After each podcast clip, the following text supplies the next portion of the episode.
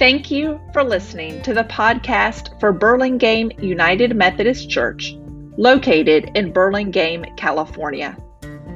Each week, we will share a sermon by Reverend Ann Duncan. Thank you for joining us on our journey through the Bible.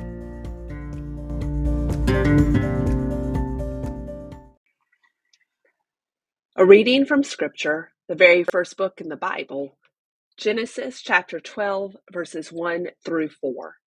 Hear now these words.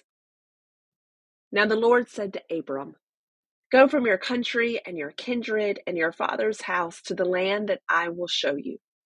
I will make of you a great nation, and I will bless you and make your name great, so that you will be a blessing. I will bless those who bless you, and the one who curses you I will curse and in you all the families of the earth shall be blessed. So Abram went, as the Lord had told him, and Lot went with him. Abram was 75 years old when he departed from Haran. May God add blessing to this reading. In May, my mother and I went on a religious pilgrimage. We journeyed on one of the most historic and significant religious pilgrim routes in the world, the Camino de Santiago. The Camino de Santiago, known as the Way of St. James, is a large network of paths in Portugal and Spain leading to the shrine of the Apostle St. James the Great. Tradition holds that the remains of the Apostle James, one of Jesus' twelve disciples, are buried in northwestern Spain on the site of the Cathedral of Santiago de Compostela. People journey to Santiago to grow closer to God and to seek healing. In addition to the physical rigor of walking, it makes one feel closer to Jesus to be near the body of one of his very first disciples.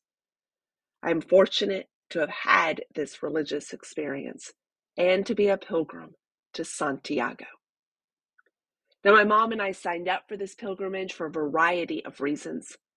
This would be a special trip with my mom. She and I would bond over our travels. We would see parts of Portugal and Spain we had never visited before. We would have a break from our routines and daily obligations. We would enjoy good food and, yes, good wine. I was excited. But we were also on a spiritual pilgrimage. This journey would be an opportunity for both of us to grow closer to God.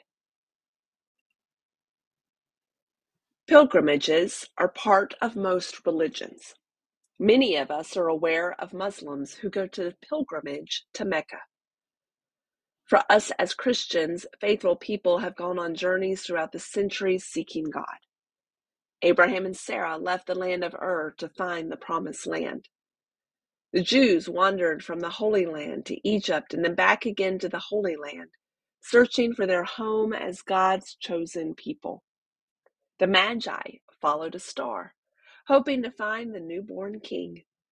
Brothers and fishermen James and John left their fishing boats to follow Jesus on a life changing journey.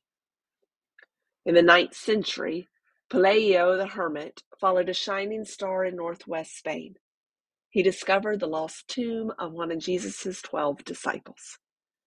Since that discovery, for over a thousand years, millions of pilgrims have journeyed like Pelayo to find God in Santiago, Spain.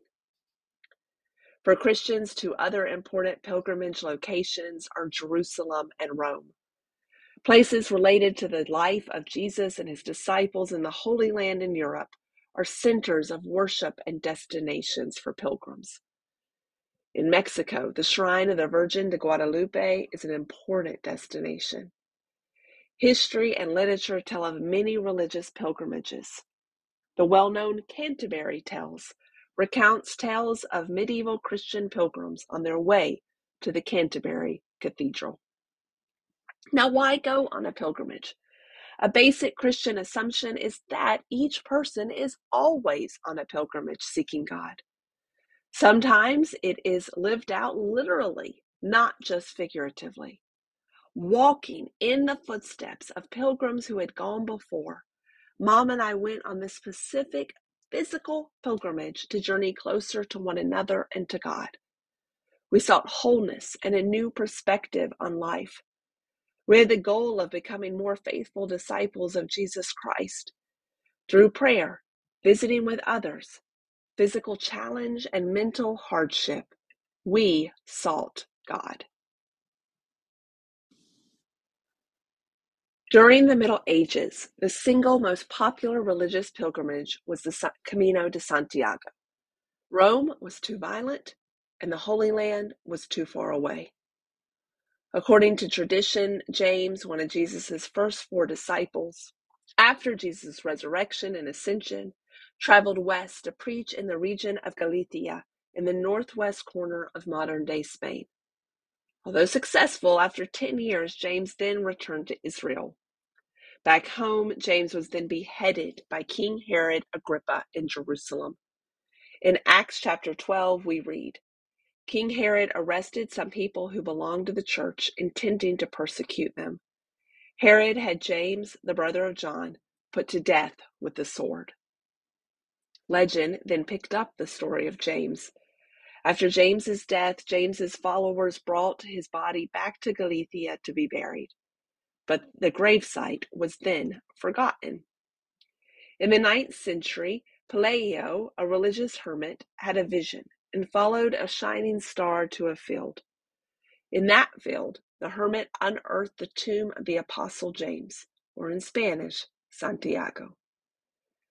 The church was built on the site, then a cathedral, and finally, the cathedral with its shrine to Santiago became a religious destination. In 1998, UNESCO declared the Camino de Santiago a World Heritage Site.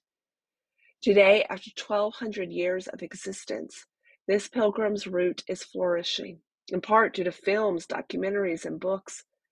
Most people that I talk to know maybe at least one person who's gone on this pilgrimage. Google produces 118 million hits in less than a second. This pilgrimage is popular and well known. Camino is a Spanish word for road, journey, way, or path. You know that word well. Our church is on the El Camino. There are many official roads and routes to the Cathedral of St. James in Santiago. Some routes are as long as 500 miles. My mom and I took a shorter route. We walked the Portuguese way. We started a route in Tui, Portugal, and from Tui we traveled north before entering Spain on the way to Santiago. The Camino de Santiago was not a straight, narrow path with lots of signs. Instead, we walk on city streets, country roads, and hiking paths. And we anticipated a myriad of incidents and diversions, hiccups and accidents that could change our route and our perspective. Over the next few weeks, I'll be describing my religious pilgrimage for you. I will tell you about the people I met and the places I saw. I will tell you about the long, hot days and my tired, oh, so tired legs. I will tell you about the moment we arrived at the cathedral after 74 miles of walking. Let me repeat 74 miles of walking in six days. We prayed, we worshiped, and we spent all our time with God. Roman Catholic Pope Benedict XVI summarized the purpose of the Camino de Santiago Christian pilgrimage this way. To go on a pilgrimage is not simply to visit a place, to admire its treasures of nature, art, or history. To go on a pilgrimage really means to step outside of ourselves, to encounter God where God has revealed himself where God's grace has shone with particular splendor and produced rich fruits of conversion and holiness. Christians go on pilgrimage to the Holy Land, the places associated with the Lord's passion, death, and resurrection. Pilgrims go to Rome, the city of the martyrdom of Peter and Paul. They also go to Compostela de Santiago, Spain, associated with the memory of St. James. This place has welcomed pilgrims from throughout the world who desired to strengthen their spirit with the Apostle James's witness of faith and love. We here today are also on a pilgrimage. We are a church on El Camino. The history of this congregation may be described as a pilgrimage. From our beginning in 1908, generations before us have been looking for God on the peninsula. We have made progress, but we're not yet home. We are still journeying. Throughout my first year at Burlingame UMC, we have been on a journey through the Bible. We have already traveled from creation to the first days of the Church Universal, and we still have more stories to tell. We, the people of Burlingame, continue to be on a pilgrimage together. Today, I invite you to a particular focus on our journey together. I want you to join me as together we reflect on our pilgrimage toward God, both as individuals and as a congregation.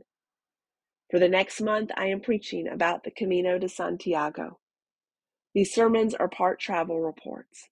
I'll also include some art, music, and prayers. These sermons, however, are not about me, but about the pilgrimages all of us take. What pilgrimage are you on? How are you drawing closer to God? I will give some directions, but the path you take is your own. A French author wrote A true pilgrimage consists of leaving everything behind, setting aside that which makes our lives increasingly fast and complicated. But what is perhaps most difficult is leaving behind the perceptions that we have of ourselves and others. A pilgrimage is a journey to a foreign place where a person goes in search of new or expanded meaning about their own self, other people, nature, and God. A pilgrimage can lead to a personal transformation. Will you join me on this journey?